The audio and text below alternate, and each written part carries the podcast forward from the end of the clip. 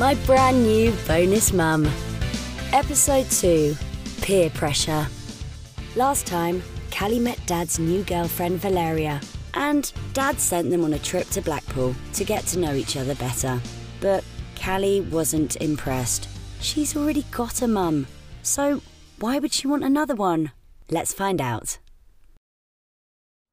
When Callie stepped off the train at Blackpool North Station, she could tell they were by the seaside right away.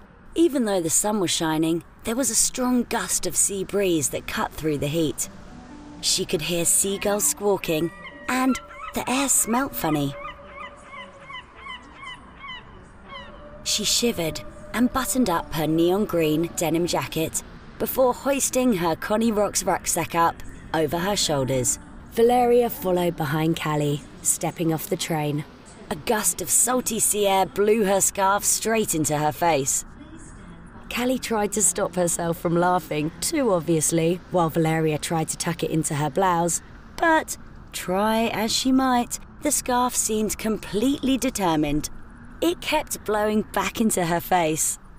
Why did you bring a silk scarf with you to the seaside? I bought this scarf when I closed my first ever business deal. It's made by Hermes. Callie had learnt about Hermes in high school. It was one of Zeus's friends in ancient Greece. A scarf that old must be really expensive. I wear it all the time to remind me that you can achieve anything you set your mind to. Valeria wheeled her suitcase along the platform so quickly that Callie had to jog to keep up with her. She stared at Valeria's pencil skirt and shiny high heels. They were completely different from the tie-dye t-shirts and jogging bottoms Mum always wore. What she'd said to Callie was starting to make more sense. She was nothing like Mum, so she couldn't be Callie's new Mum. She was a brand new bonus Mum. I wonder if this is how she always dresses. Callie didn't know much about high-end fashion, but there was one thing she was sure about, which is that it would be hard work going to the beach dressed like that. Valeria and Callie found a taxi outside, and soon they were on their way to the hotel. Once we've checked ourselves in, where would you like to go first? There's the Sea Life Centre, or how about the Wax Museum? They might even have the wax worker, that pop star you like. What's her name again? Bonnie Smocks? It was Callie's turn to smile. She'd done her own research about Blackpool at home. Taking another look at Valeria's fitted clothes, she knew exactly which place would be fun to visit. Can we go to the fun fair? The roller coaster carriage clattered as it clambered up the tracks. The slope was so steep that the passengers were leaning all the way back as the carriage climbed higher and higher. Callie had a fantastic view of Blackpool. On one side, the coastline stretched far into the distance. Callie could see the town's 3 piers and, halfway along the promenade, Blackpool Tower, the tallest building for miles around. On the other side of the roller coaster, and far below, holidaymakers buzzed around Blackpool Pleasure Beach like excited bees. From all the way up here, the waltzers' whirling teacups looked like tiny little toys in a doll's house.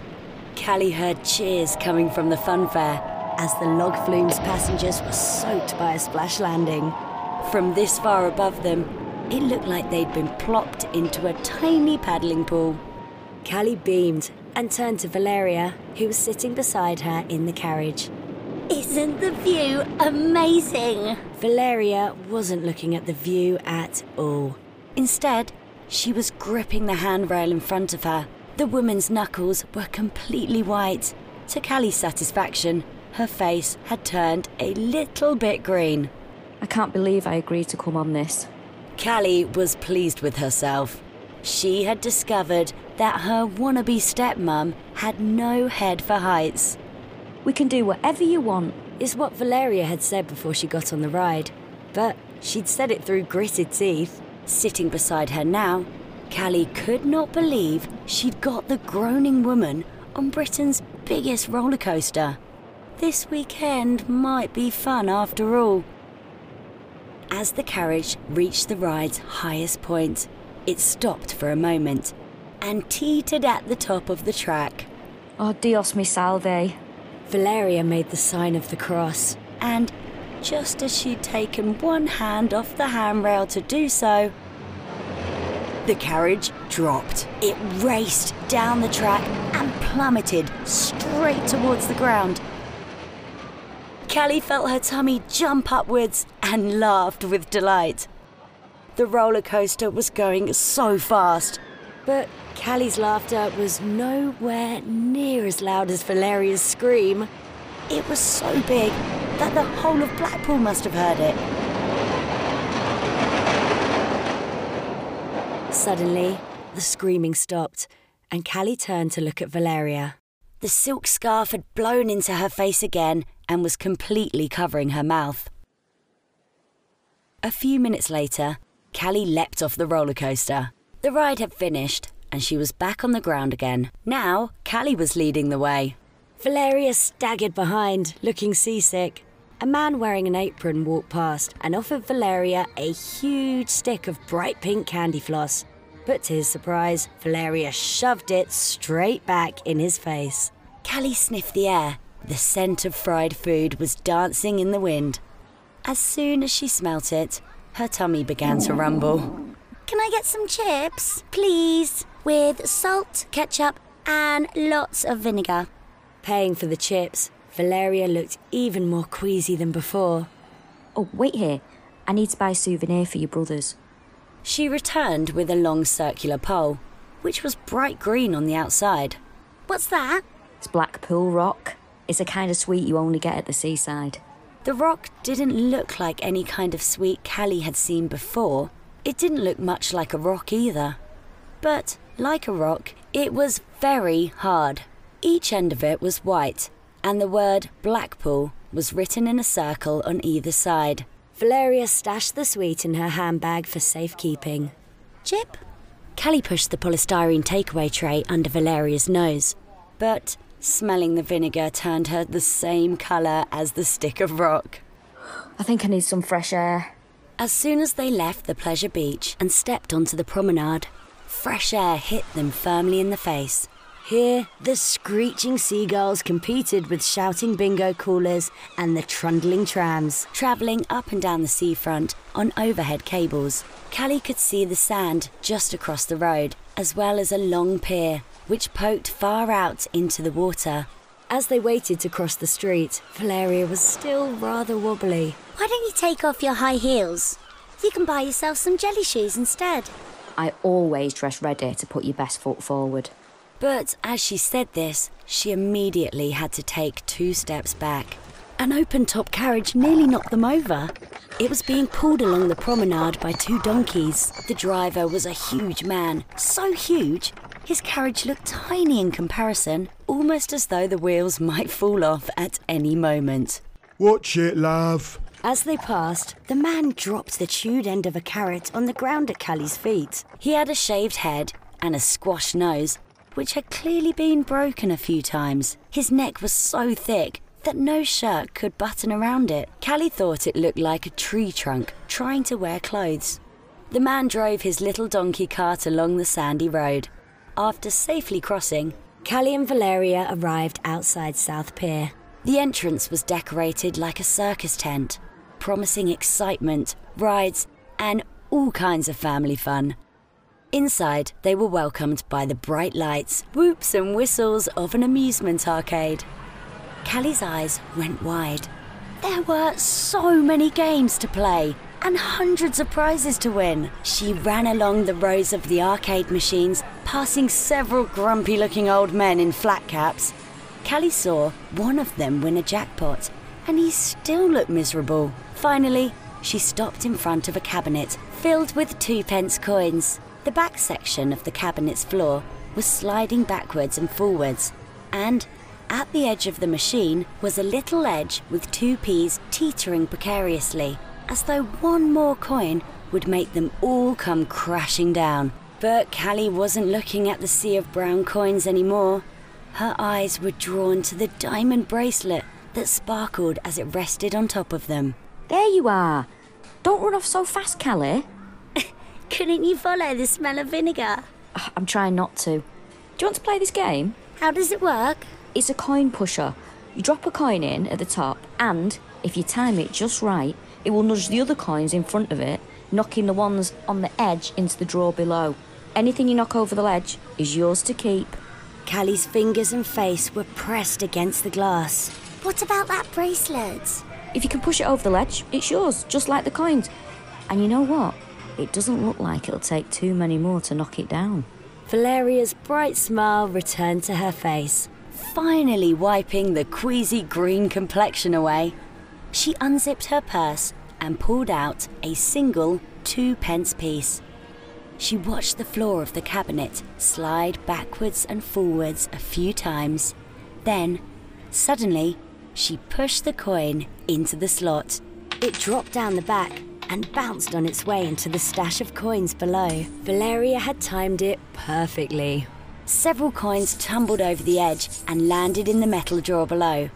Transfixed by the bracelet, Callie watched it move several centimetres. It was so close to the edge now, it almost looked like it was defying gravity. For the first time, Callie felt a little bit differently about Valeria. That was actually pretty cool. How did you get so good at this? I'm good with money. Suddenly, Callie jumped. There was a creepy reflection in the glass. A man was standing right behind them. Callie spun around. He was thin with bony cheeks and a very long nose that didn't fit the rest of his face. He was about as tall as Dad, but he wasn't quite as old. His brown hair was scraped back over his head. It looked shiny, but not in a nice way like Valeria's did. He was wearing a dark suit and a thick black coat, both of which looked several sizes too big. He was even more overdressed for visiting the seaside than Valeria. I was played on that machine. I only went to get more coins. He jangled a plastic container full of 2p pieces. I've been invested in that machine all day. It's poor etiquette to jump in front of someone like that. Very rude. Callie didn't understand what he was sulking about. Thankfully, Valeria turned around. Sorry, love. You snooze, you lose. The man's beady eyes got even smaller. He walked away, but not very far. Facing the glass again, Callie could still see his scowling reflection. Are you ready? She took out all the coins left in her purse and gave half to Callie. They both put them all in the slots as quickly as they could. Callie was amazed at Valeria's timing. A tidal wave of coins toppled over the edge and down into the drawer, bringing the sparkly bracelet with them. Jackpot! Callie jumped up and down with joy. She scooped up her prize from the drawer. Walking back into the sunshine, they left the sea of coins and the angry man behind. Back on the seafront, Callie squinted as the bright light hit her eyes. Valeria put on a pair of oversized sunglasses, then crouched beside Callie and fastened the bracelet around her wrist. It looked even more beautiful glinting in the sun. The sound of seagulls made Callie look up and cover what was left of her chips. The greedy gulls had a sixth sense for seaside treats and immediately began to gather. Watch out, Chica. They want your fast food. I'm not worried about them. The creepy man was standing right behind Valeria. You shouldn't have taken that bracelet. Frankie wants it, so you better hand it over and we can forget this little mistake. Callie gasped. The end of a weapon was pointing out of his coat. He must be some kind of crook. She suddenly felt breathless. Her stomach was filled with fear, and it seemed like her legs had turned to jelly. Though she wanted to run away, Callie didn't feel like she could move at all. Instead, she simply stood and stared at the weapon. She noticed a little red dart sticking out the end of it. Callie had watched enough spy movies with her brothers to guess that this was some kind of tranquilizer. But even though it wasn't a real gun, Callie didn't feel any less frightened. As she turned around, Callie could see that Valeria's fists were clenched, but then she noticed the stun gun as well. Come on, fork it over. Sure. Do you want salt and vinegar with that? She grabbed Callie's tray of chips and threw it straight in the crook's face. Surprised, he screamed as he was immediately covered in greasy chips, salt and big blobs of ketchup. But that wasn't the real problem for him. Overhead, The eager seagulls saw their chance and began dive-bombing towards him, grabbing beakfuls of chips from his face and coat. As he flapped his arms around so much, he almost looked like a seagull himself. A tram pulled up at the side of the promenade. Quick!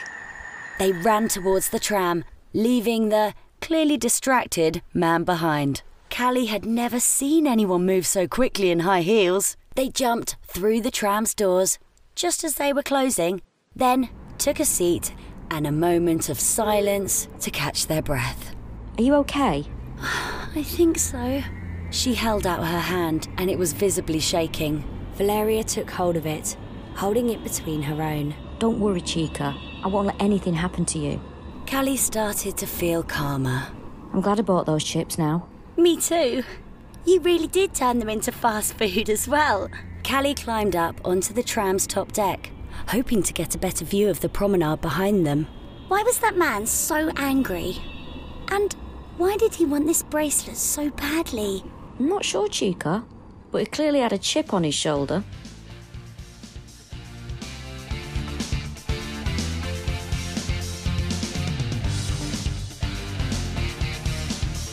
Thank you for listening to an Abel original.